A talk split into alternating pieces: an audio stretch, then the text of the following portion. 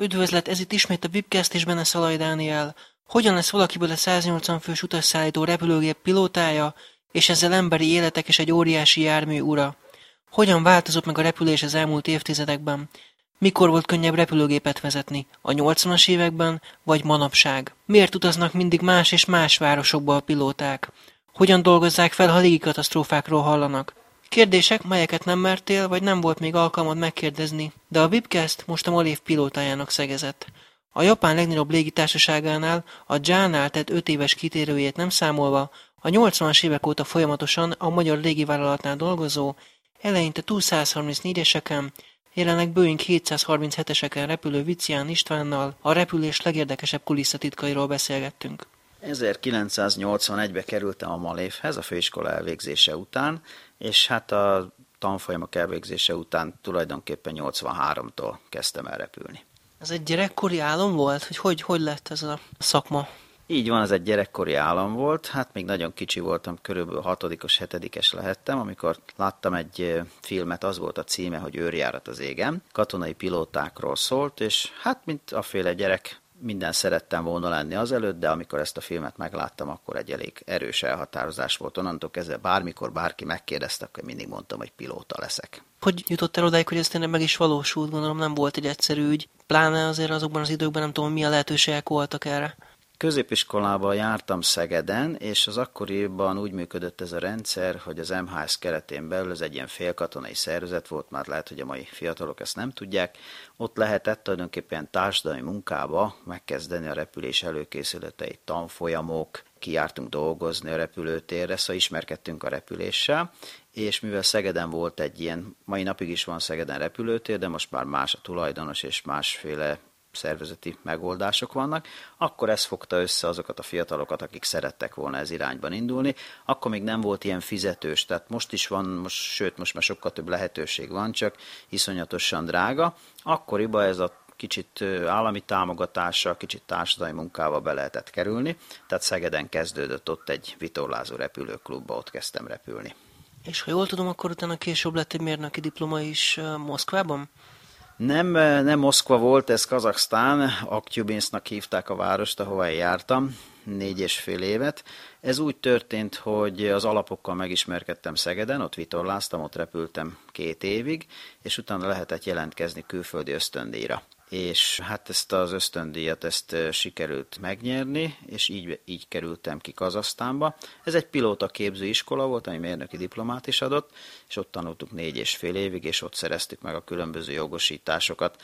Ez a repülésben mai napig is így van, csak most már ezeket a jogosításokat maszek iskolákban meg lehet szerezni.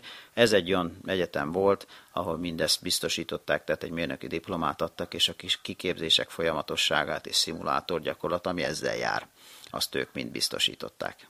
És a cél az egy nagy gép volt mindenképpen? Igen, feltétlenül. Hát a nagy álom az, az első, az egy katonai pilóta szerettem volna én lenni. Mert ugye a film volt a magyarázata, illetve az volt az alapja, de Magyarországon akkoriban, meg még szerintem most is ilyen arányok vannak, évente maximum egy embert vesznek föl és képeznek ki, és hát én abba az egyben nem kerültem bele, sajnos. Akkor egy világomlott össze bennem, de hát itt volt a másik lehetőség, hogy el lehet kezdeni a polgári repülés felé is kacsingatni, és mivel ez az egyetem akkor indult, mi már a második magyar évfolyam voltunk, tehát volt egy ilyen lehetőség, hogy hivatásos pilóta legyen az ember, úgyhogy én ezt megragadtam. A cél természetesen a Malév volt, mert akkoriban még nem volt ennyi cég, mint manapság.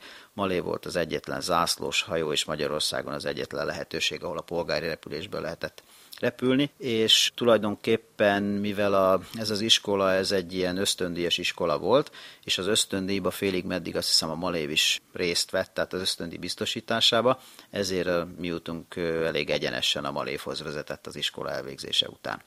És a szülei nem próbálták lebeszélni a repülésről? De, nagyon szerettek volna lebeszélni. Hát az első történet az, az egy elég érdekes történet volt.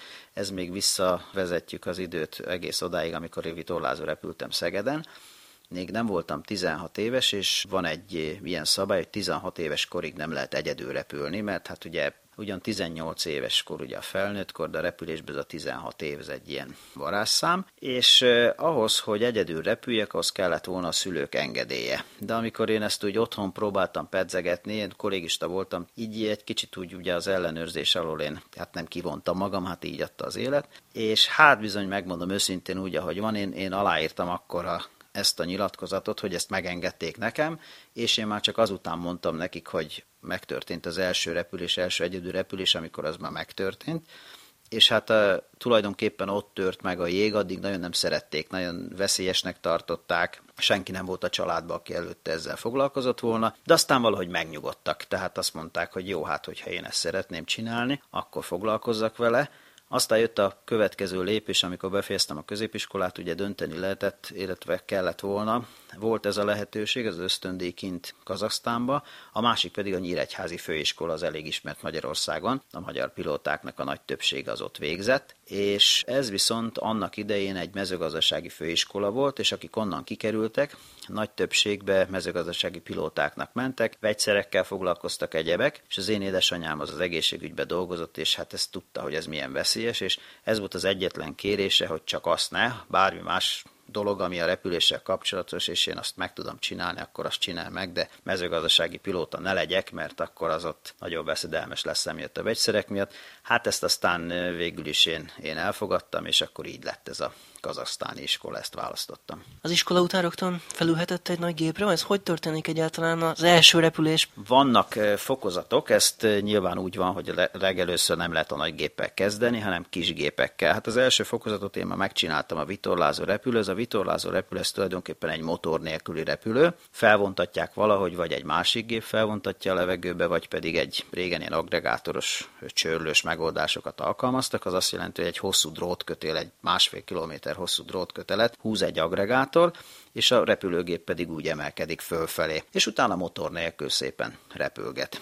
Az iskolán viszont úgy volt már, hogy ott már motoros gépekkel kezdtünk el repülni, és csak a kisebbtől a nagyobb felé haladva. Tehát az első kiképző gép az egy ilyen négy személyes 18T típusú repülőgép volt. Ennek megvannak a fokozatai, hogy mit kell csinálni, először meg kell tanulni lefölszállni, aztán iskola körözni. Nagyon szép része, ez még a kisgéphez tartozik, hogy műrepülni is lehet, illetve akkoriban még kötelező volt, ezt pontosan azért találták ki, hogy ha valami bajba kerül az ember ott a levegőbe, akkor ezeket a problémákat is meg tudja oldani. Az utolsó évben pedig az már egy komoly Jak 40-es típusú repülőgép, ez egy orosz sugárhajtású repülőgép volt, 40 személyes, az ott közlekedett is náluk kint az útvonalakon, utazt szállítottak vele, azon kaptuk mi a kiképzést. Ami után pedig hazajöttünk, utána volt egy egész kemény átképzés, mert ugye mi az orosz rendszerbe tanultuk a dolgokat, az orosz rendszer olyan, mint az amerikai, magába hatalmas, rengeteg repülőgéppel, tehát aki ott elvégzés nem teszik ki a lábát mondjuk a határon túra, az azokkal a szabályokkal, tudással elboldogul,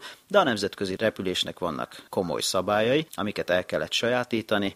Itt volt egy másfél éves tanfolyam, és hát ennek a nagy részét az angol tanfolyam tette ki, az akkori főpilóta ragaszkodott hozzá, hogy az ő emberei azok megfelelő szinten tudják megmagyarázni, hogyha bármire szükségük van, vagy akár, hogyha probléma adódik, azt meg tudják így oldani. De közben aztán elkezdődött, a, már még az angol tanfolyam tartott, a 234-esen kezdtem én repülni. Hát természetesen ez is akkoriban, ez években ez 1983 volt, akkor még mi orosz típusokkal repültünk, ez egy kétsugár hajtóműves 70 személyes repülő volt. Itt is vannak különböző szintek, ahogy ezt elsajátítja az ember.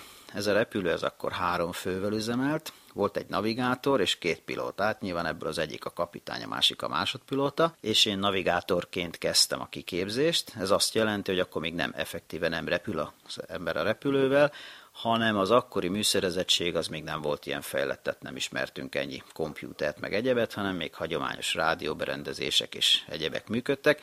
Azok alapján viszont az orosz, ez egy picikét orosz rendszer volt, a navigátor feladata volt az, hogy a pilótáknak megmondja tulajdonképpen, hogy merre kell menni. A pilóták lerepülték az útvonalat, Persze, mivel ez már elég univerzális szakma volt, tehát aki navigátor volt, az pilóta is volt, ezért már nem különült el ennyire ez a tudás, de a feladat tulajdonképpen ez volt, és akkor először navigátorként kellett levizsgázni, aztán ment az ember másodpilotának.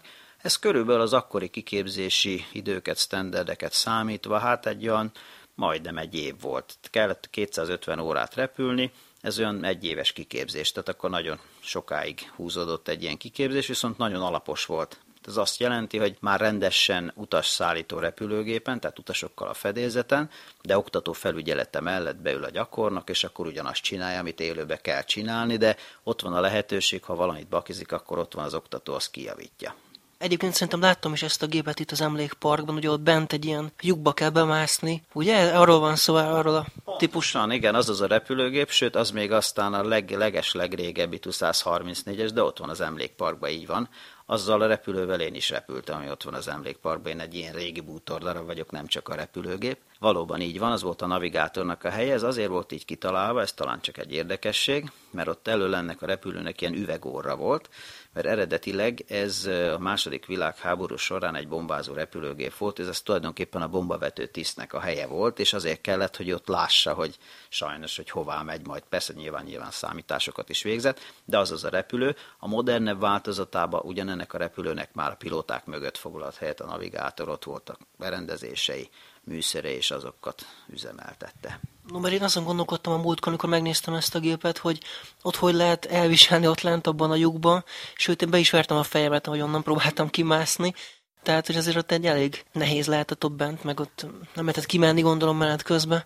Nem, nem, végül is megvolt. Hát egy kicsit körülményes volt oda bemászni valóban, mert a két pilóta között van egy kis szűk nyílás, de aztán, amikor oda befészkelte az ember magát, akkor volt egy kényelmes széke, tehát úgy azért a munkája maga nem volt rettenetes.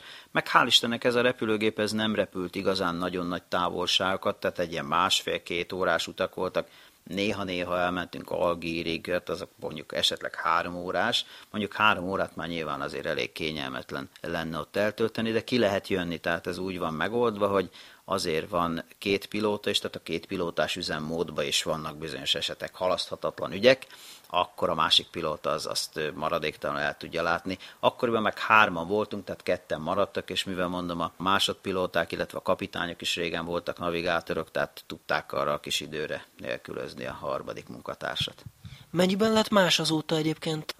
most, most nem csak a műszerezettség, hanem a, a gépeknek a vezetése. Akkor volt nehezebb vezetni, vagy most? Itt a technika teljesen pozitívan hatott erre a szakmára, tehát most sokkal könnyebb vezetni a repülőgépeket, rengeteg sok segítség van. Tulajdonképpen az, hogy a komputer sok mindent ellát, ez, ez tényleg nagyon szükséges. Egyrészt azért, mert akkoriban, amikor én elkezdtem repülni, sokkal kisebb volt a forgalom, tehát nem követték így egymást a repülőgépek, mint most csak hogyha az ember abba belegondol, picit utána néz, hogy hány légitársaság volt mondjuk 15-20 évvel ezelőtt, és hány van most, hiszen naponta tudnak alakítani egy légitársaságot két-három repülővel, és ugyanazon az útvonalon kell közlekedni. Tehát a légtér az nem lett nagyobb, és ezeket azt a rengeteg repülőt, ezt most oda be kell rakni. Most ez is volt, ez nagyon fontos, hogy, hogy a repülés is haladjon a korral, és, és nagyon pontos navigációs berendezésekre van szükség. Hát például csak ilyen a régi műszerekkel, a pontosságuk miatt sokkal nagyobb dupla, akkor elkülönítést kellett tartani magasságba például, mint a mostaniaknál. Mivel a mostani a komputer berendezések, amik mérik a magasságot és egyébet sebességet, nagyon pontosak,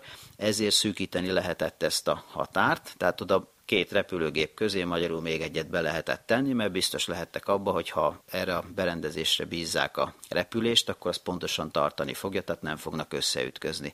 A repülőgépek vezetése, vezetési technikája én, hát persze biztos ez így van, ez, ez is szerintem korral jár, az ember nosztalgiával emlékszik vissza arra, hogy régen kellett vezetni a repülőgépeket, most meg tulajdonképpen utasításokat kell adni a kompjúternek, hogy mit csinálja a repülővel. Persze ezt idézőjelben mondanám én, mert hál' Istennek eh, mindenféle repülőn van egy úgynevezett varázsgomb, amivel bármikor le lehet oldani az automatikát, és vissza lehet térni a légió bevált manuális repülésre, ami, ami viszont nyilván az emberektől függ, vannak viszont nagyon érdekes ez, hogy eh, mindenki azt hiszi, hogy, hogy tulajdonképpen ez pilóta függő, amikor rossz idő van, egyértelmű utasítás van, és mindenhol a világon ez így működik, hogy akkor viszont az automatikára bízzák a repülést. Tehát az automatika sokkal több szempontot figyelembe véve, sokkal pontosabban meg tud csinálni egy leszállást, vagy egy megközelítést a leszálláshoz, mint ahogy az ember ezt meg tudná csinálni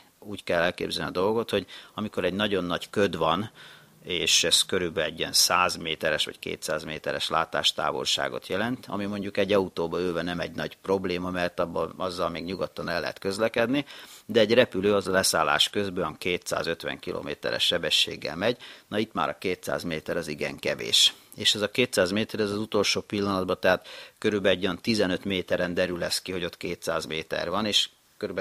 250 kilométeres sebessége megy a repülő, ezért kötelezően az automatikát kell használnunk nekünk leszálláshoz. De ott van az emberi felügyelet, mert az automatika tévedhet, téves jelet foghat, egyebet, tehát a vége az mindig az ember. Tehát én döntöm el, hogy megengedem neki, hogy leszálljon, vagy ástartoljunk. Ez az ástartolás, ez az a manőver, amit megszakított felszáll, vagy leszállásnak nevezünk és tehát a vége az mindig ott van. Régen az volt, hogy nem volt ennyire pontos az automatika, és magasabbak voltak ezek a minimumok, mi úgy hívjuk ezt a repülésből, hogy minimumok, ezek azt jelentik, hogy mekkora az a látástávolság, aminél már meg kell látnom a pályát, hogy biztonságosan le tudjak szállni. Régen, amíg nem volt ilyen modern berendezések, komputerek, ezek nagyobb távolságokat fettek le, most ez a legmodernebb repülőgépeknél, hát a mieink, amit tudnak, az 200 méteres látástávolság és 15 méter földlátás, tehát 15 méterről kell ma meglátni. Hát az 250 kilométeres sebességnél szerintem az egy nagyon jó adat. De innentől kezdve annyit fejlődött a repülés, hogy régen nagyon sok, amikor rossz idők jöttek, akkor nagyon sok volt az ilyen kitérő repülőtérre repülés, hát muszáj volt, mert nem tudtunk leszállni. Ez ugye rengeteg sok plusz költséget okozott a vállalatoknak, tehát mindenki arra felé tendál, át, hogy egy modernebb berendezéseket, egy modernebb technikát alkalmazzon, hogy ezek a költségek eltűnjenek, és hát az utasok is szerettek volna oda megérkezni, ahova a jegyet vették. Ugorjunk oda, hogy ugye elérkezett az a pillanat, hogy akkor tényleg utasok voltak a gépen, nagy gép. Milyen érzés volt? Hatalmas felelősség azért, hogy ott emberi életekről van szó, egy hatalmas nagy gépről. Ennek is van egy ilyen fokozatossági elve a repülésbe, tehát úgy működik ez a dolog, hogy amikor az ember az első ilyen szakszolgálati engedély, ezt, ezt pilóta nyelven, így mondjuk egyébként ez egy jogosítvány arra, hogy az ember az adott típuson repüljön, mindig másodpilótaként kezdi. A másodpilót az azt jelenti, hogy hát nyilván én nekem nincs akkor a tapasztalata, mint a kapitánynak, egy, egy nagy tapasztalatú kapitány mellé ültetik be az embert, aki, aki már járt azokon a helyeken, azokon a reptereken, tehát ő neki a kis van tulajdonképpen a szakma, és így sajátítja el úgymond az ember biztonságosan azt a tudást, ami már neki megvan. Az igazán nagy felelősség talán tényleg akkor kezdődik, amikor eljön az az idő, amikor a másodpilótából kapitány válik, de hát ez is, itt is vannak egy minimális követelmények, amik egész elég kemények. Tehát én például tíz évig voltam másodpilóta, amikor aztán, mondjuk ez, ez függ persze attól is, hogy, hogy éppen az állomány az milyenkor, amikor, amikor én jöttem ide, akkor viszonylag fiatal kapitányok voltak sokan, meg a, a cégtől is, tehát hogy a cég akar-e most új kapitányokat, milyen fejlesztésekbe fognak bele. Általában minimálisan 5 évet el kell tölteniük a másodpilótáknak a beosztásukban, mielőtt kapitányok lehetnek. Tehát ez egy követelményrendszer, ezt nem lehet átlépni, ez pontosan az utasok meg a repülés biztonsága miatt van így az az igazán nagy érzés tényleg, amikor azt mondják az embernek, hogy kapitány lett. Persze természetesen akkor már maga a repülés, meg ezek a dolgok, ezek azért meglehetősen jól elsajátított ezeket a dolgokat. Inkább tényleg az a felelősség, hogy na most aztán viszont én döntöm el, ha baj van, akkor mit csináljunk. Én szoktam mondani, mert aztán a későbbiekben oktató is lettem, amikor aztán kapitányokat oktattam másodpilótából, hogy hát az a nagyon nagy különbség a másodpilóta meg a kapitány között, hogy még a másodpilóta, ha valami probléma van, akkor oda néz balra, ránéz a kapitányra.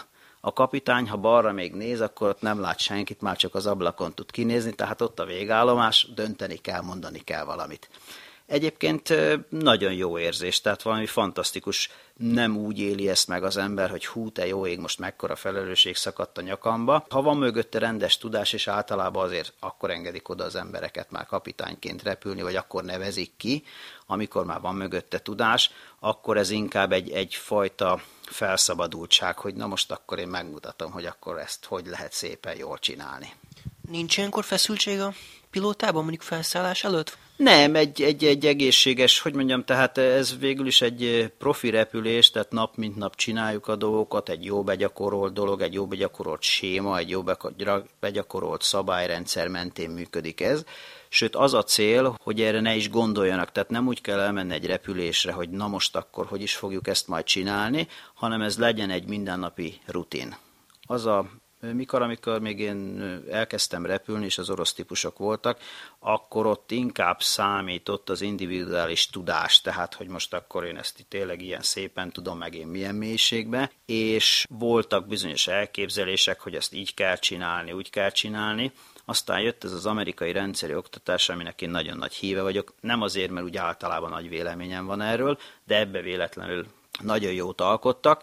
Ebbe az a nagy dolog, hogy ha egy Los Angeles-i kapitányt egy kamcsatkai pilótával, másodpilótával összeültetnek, akkor azok minden további nélkül betartva szabályokat, eljárásokat szépen el tudnak dolgozni egymás mellett, mert ez a Boeing filozófiát, én a Boeing 737-esen vagyok kapitány, ott repülök, ez annyira primán meghatározza, hogy mi a másodpilóta feladata, mi a kapitány feladata, hogyha két teljesen idegen embert összeültetnek, összekerülnek, akkor is biztonságosan meg tudják csinálni. És ez a nagy benne, mert tulajdonképpen erre van szükség.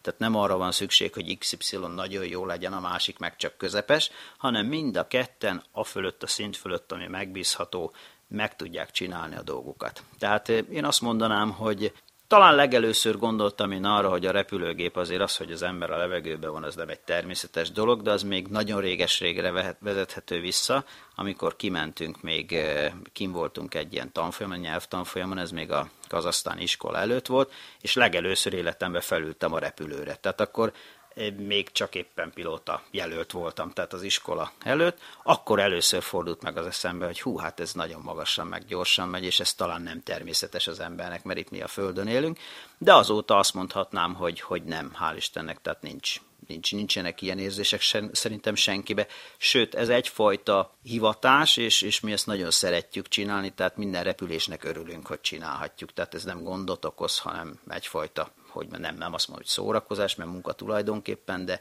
egy élvezetes munka. Hogyan dolgozzák fel azokat a híreket, amelyek azért mondjuk a repülésnek az árnyoldalát jelentik, tehát mondjuk 9-11 után milyen volt másnap felszállni, vagy most ugye volt ez a Air France katasztrófa, szóval utána milyen érzés felszállni, ez olyankor így más egy picit? Ilyenkor az ember elgondolkodik, egyrészt sajnos a média az mindig úgy tálalja ezeket a dolgokat, egyrészt nyilván ez egy hír, tehát hogyha egy repülőgéppel valami történik, az nagyon sok embert érint, egy közúti balesetbe is sok ember lehet érintett, hogyha buszról van szó, de általában egy autóról ez, ez nem olyan nagy hír, de a repülőn ugye sok ember tartózkodik, a mi repülőnk az mondjuk 180 személyes, tehát hogyha ott valami baj történik, akkor tényleg nagyon sok embert érint. Én inkább azt mondanám, hogy nem mondunk véleményt, tehát a médiában hall valamit az ember, akkor rögtön megállapítják, hogy ez volt, az volt, amaz volt. Nagyon sok tényezőtől függhet. Tehát inkább azt mondom, hogy a, a legelején, persze, hogyha érintve vagyunk, már úgy értem, hogy ha valaki ismerőssel történt, akkor nyilván megdöbben az ember, de ez inkább bennünket arra sarkal, hogy abból a hibából inkább tanuljunk. Tehát nem, nem az történik, hogy akkor hú, most megijedünk, mert velünk is ez történhet. Persze velünk is ez történhet, tehát mi nem vagyunk kivételek, Inkább szerintem így éljük meg, hogy akkor, ja, akkor hú, hát hogyha ez előfordulhat, mert nyilván van valami háttere ennek, vagy előbb-utóbb jönnek a hírek, hogy ez miért történt. Például itt volt ez a, ennek a francia gépnek az esete ott Brazíliába, a végén kiderült, hogy ott valami hurikán volt. És hát ez persze csak ilyen szakmai gondolkodás, hogy mi lehetett az oka. Ez a repülő ez ilyenkor nagyon meg van tankolva, tele van üzemanyag, és nyilván utassal is, és jó nagy távolságra jön, tehát nagyon nehéz és ezek a hurikánok, illetve ezeknek a viharoknak a felhőzet, ez nagyon magasra fölnyúlik, akár 10-12 km magasra. Na most egy normál repülőgép ilyen magasságban simán tud repülni, de ez felszállás után volt, tehát amikor még nagyon nehéz volt, az elején nem tud ilyen magasra felrepülni. Viszont az üzemanyag is nagyon pontosan ki van számolva, mert hát ugye az elég drága dolog úgyhogy nagyon nagyot sem tud kerülni a repülőgép, mert akkor nem lesz elég az üzemanyag addig a repülőtérig, ameddig el akar menni, és hát ez persze csak feltételezés, tehát azóta sem volt erre utaló semmiféle jel, de nagy valószínűség szerint az történhetett, hogy megpróbálták átrepülni ezeket a felhőket. Na most ezek elég veszedelmesek. Van nekünk erre egy berendezésünk, úgy hívják, hogy időjárási radar, nagyon szépen lehet látni, hogy hol van turbulencia, hol van jég és hol van egyéb más jelenség. Én arra gondolok most, persze mondom, nem erősíti ez meg semmi, csak inkább magát a filozófiát akarom elmagyarázni, hogy, hogy mit érez, vagy mit él meg ilyenkor az ember. Tehát mi arra gondoltunk, hogy ők megpróbálták átrepülni, de mivel nagyon nehéz volt a repülő, valamit ott elkaphattak, és hát ezek a, ezt ugyanúgy, ahogy a költő mondja, hogy a, a, a víz az úr, tehát itt a levegőbe is ezek az elemek azok a tényezők, amiket nagyon figyelembe kell venni, képes leszedni a repülőt az égből. Tehát sajnos olyan rázkódás, jég van benne, villámcsapás, ami mind sajnos afelé mutathat, hogy ilyen katasztrófa előfordulhat. Szóval, ha történik egy ilyen esemény, akkor azért picit feszültebbek lesznek tőle, vagy, vagy azért úgy, azért úgy át tudnak lépni, és a tanulságokat leszűrik ebből? Inkább az utóbbi szerintem, tehát a tanulságokat leszűrjük belőle, semmiféleképpen nem hiszem, hogy, hogy feszültebbek lennénk tőlem, mert az, az baj lenne. Tehát az, hogyha, hogyha úgy ülne be az ember, azt szokták mondani, hogy amit az ember, legalábbis a mi szakmánkban, amit az ember a földön tud kiválóan, mondjuk százszázalékosra, az a levegőbe, hogyha előfordul élesbe, akkor általában olyan 70 százalékosan tudja teljesíteni. De az 50 százalék fölött elég a túléléshez, tehát ez így van kitalálva. Most, hogyha egy, egy, egy, egy frusztráció, egy, egy ilyen izgatottság lenne, amivel az ember nap mint nap felszáll, akkor az a teljesítmény esetleg ráromolhatna az alá.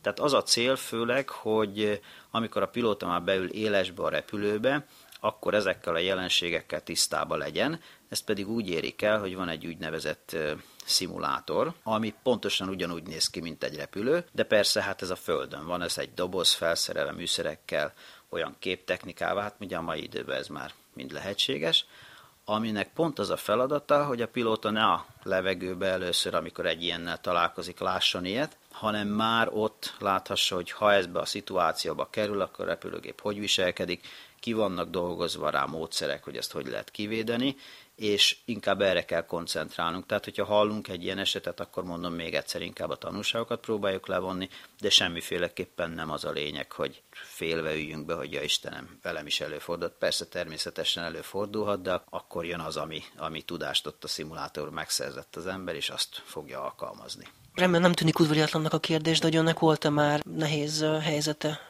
erre minden pilóta szerintem, akit majd meg fog kérdezni, azt mondja, hogy ez nagyon szép, amikor az ember nézi a mozit, vagy megnézi a tévébe azt a filmet, hogy ott mi történik, de az a, az a jó pilóta, akivel minél kevesebb ilyen eset fordul elő. Természetesen nem mi idézzük ezt elő, ez általában bár azt szokták mondani, hogy a katasztrófáknak a 80-90 százalék az emberi mulasztásból adódik, de nyilván maga a meghibásodás az nem rajtunk múlik, tehát ez bármikor előfordulhat.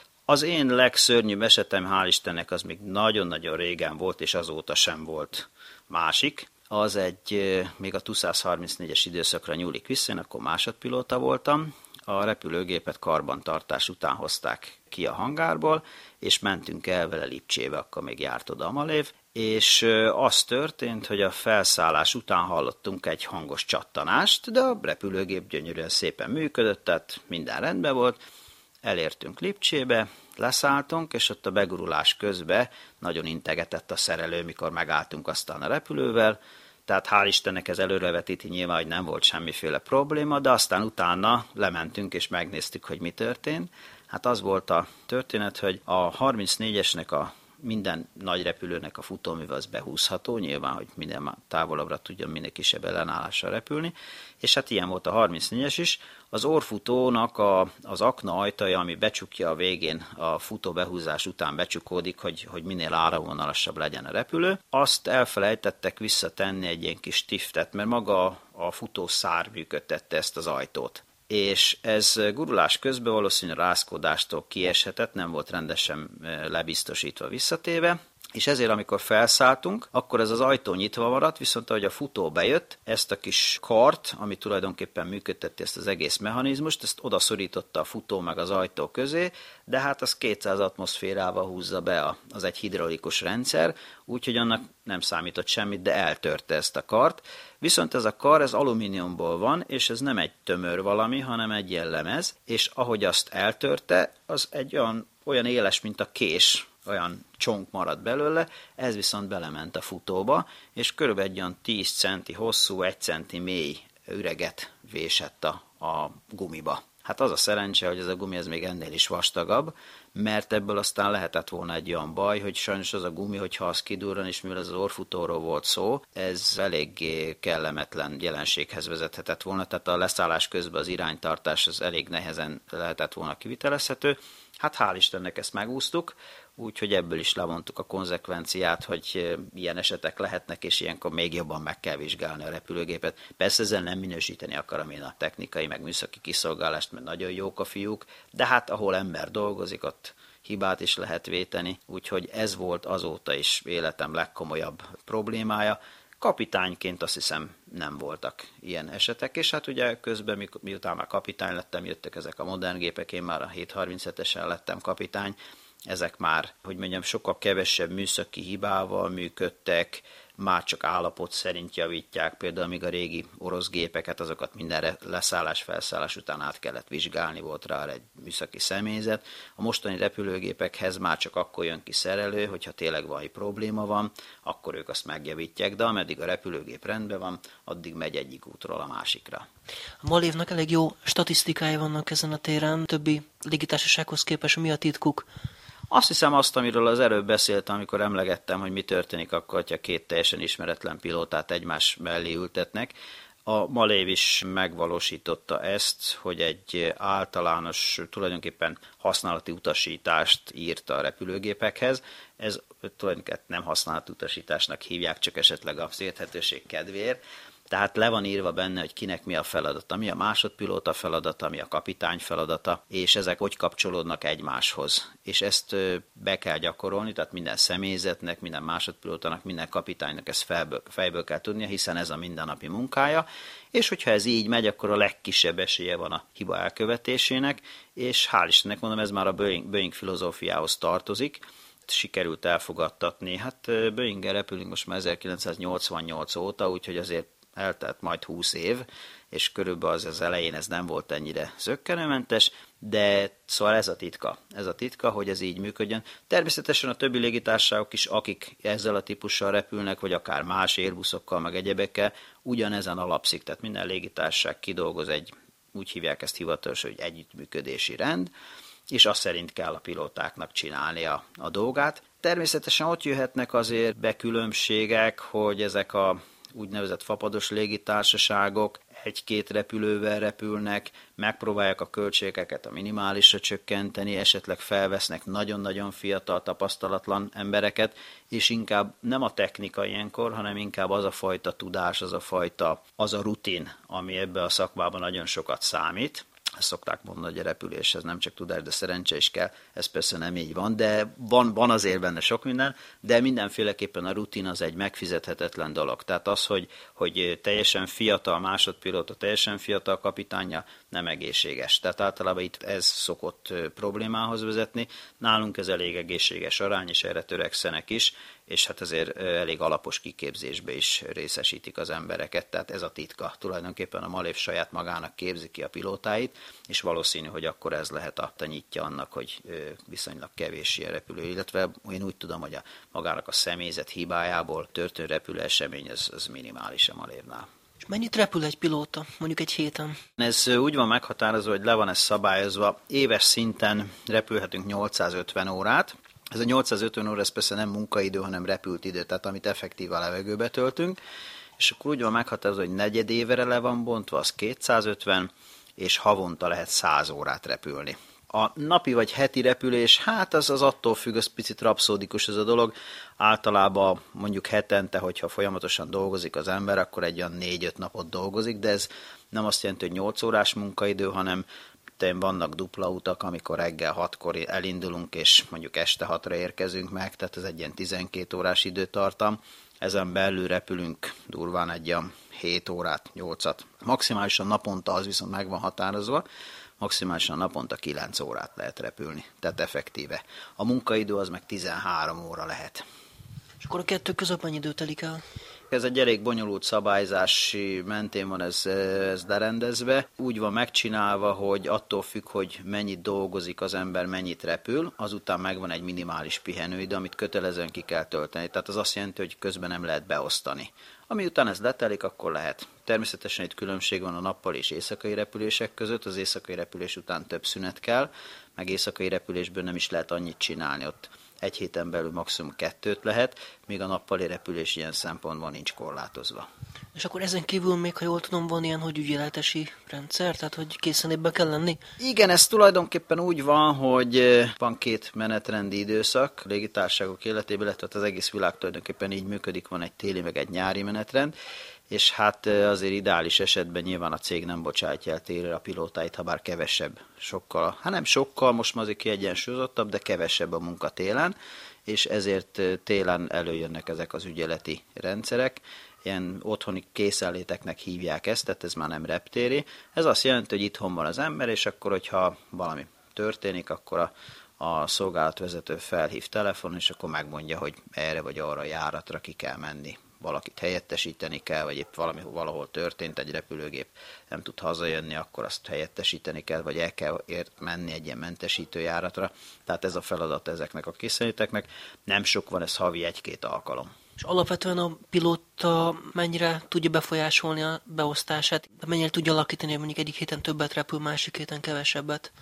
Ez nem igazán tőlünk függ, tehát ez teljes egészében a cég kezébe van ez a beosztás annyi lehetőségünk van, hogy befolyásolni tudjuk a dolgokat, hogy minden hónap tizedikéig kérhetünk utakat, kérhetünk szabadnapot, szabadságot, de ennek a biztosítása vagy megadása ez teljes egészében a cégtől függ. Van egyfajta seniority rendszerünk, ez egy ilyen előrelépési sorrend, ez attól függ, hogy ki mikor jött a céghez, ki milyen beosztásba dolgozik, és azt próbálja meg a cég figyelembe venni, hogyha egy magasabb prioritású ember kér valamit, akkor az elsőbséget élvez egy másikkal szembe, de ha már az illető sokat kért, akkor nyilván nem lehet az, hogy mindig csak az ő kívánságait teljesítsék. Ez általában egy egészséges úton, módon ez leszokott rendeződni, lehet cserélni egymás között is, tehát hogyha ez munkaidőben nem okoz problémát a cégnél, akkor ezt is erre is van lehetőség. Ez általában nem egy olyan sarkalatos kérdés. Tehát azt mondjuk mi tudomásul kell, hogy vegyük, hogy a mi munkánk az viszonylag elég rapszódikus, tehát kezd, kezdődhet éppen reggel hatkor, de este hatkor is, és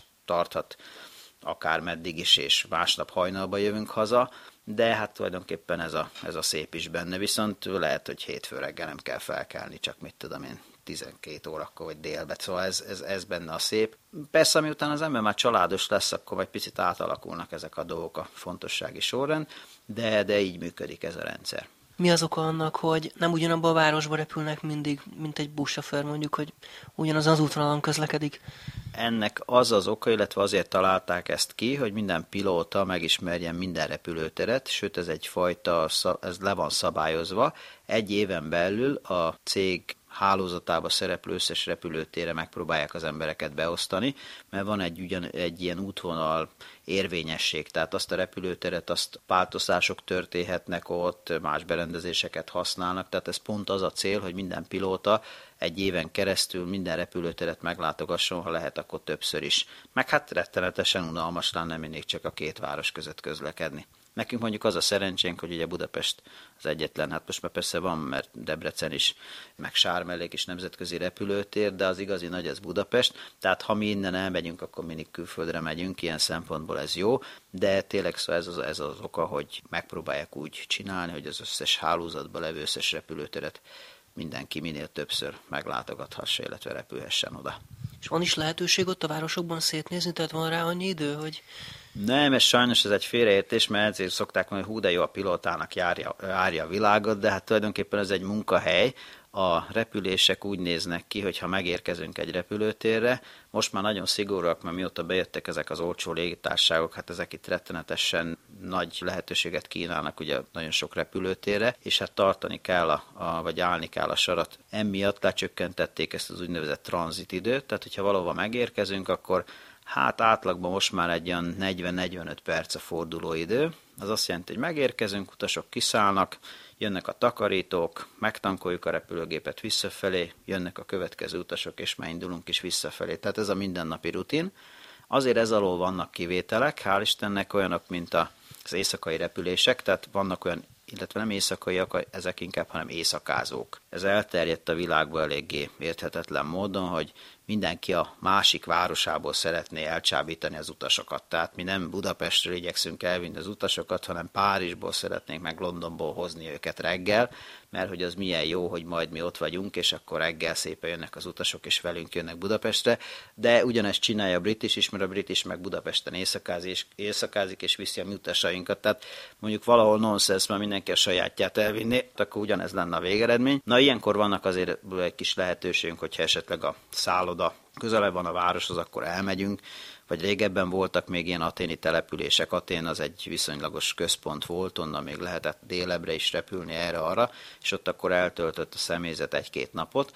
Ilyenkor valóban tényleg volt lehetőség a városnézésre, illetve most van még a Malévnél még egy lehetőség, most dolgozunk egy olasz cégnek, akinek a bázisa két helyen van Milánóba és Szicíliába, és akkor ilyenkor, hogyha oda kimegy az ember dolgozni egy hetet vagy néhány napot, akkor van arra lehetőség nyilván, hogy a szabad idejébe megnézze ott a környéket.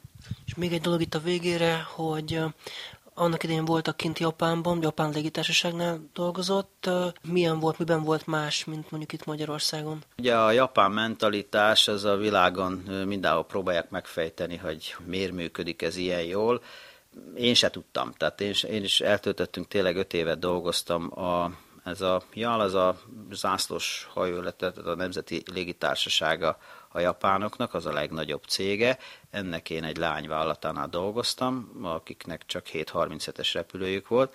Mi belföldön repültünk, úgy tűnhet, hogy hát ez viszonylag könnyen megoldható dolog, de a távolságok csak egy messze van Japán, de azért nagy ország, hogyha az egyik végéből a másikba repültünk, akkor az olyan távolság volt, mint hogyha Budapestről elmennénk Kajróba. Tehát azért a belföldi repülőterek, rengeteg repülőtér van, tehát végül is ilyen szempontból légszínes, érdekes munka volt. Maga a japán munkának a titka az, gondolkodtam rajta, talán egy szóban lehetne összegezni a dolgokat, ha lehetne ilyet csinálni, nem ilyen egyszerű.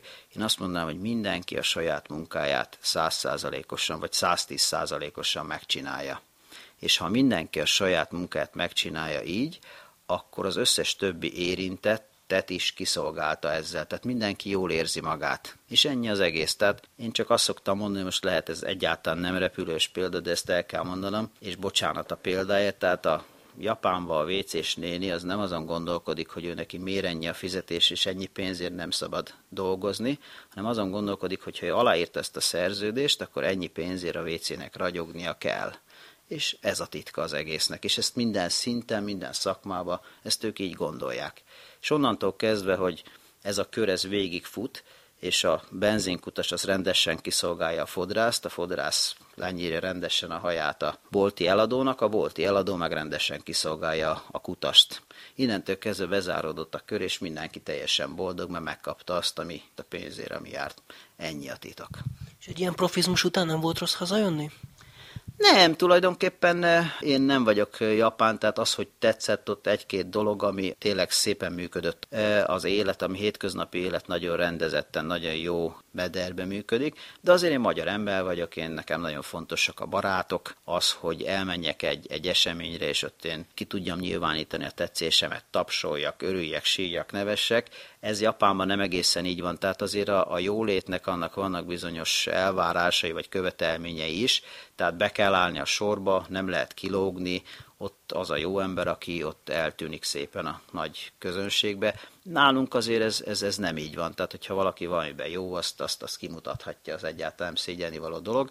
Ott inkább a csapatmunkára figyelnek oda, ami bizonyos szempontból jó dolog, de egyfajta azért frusztráltságot okoz, nem lehet kilógni a sorból, és erők mindig törekednek, hogy ez ne így történjen.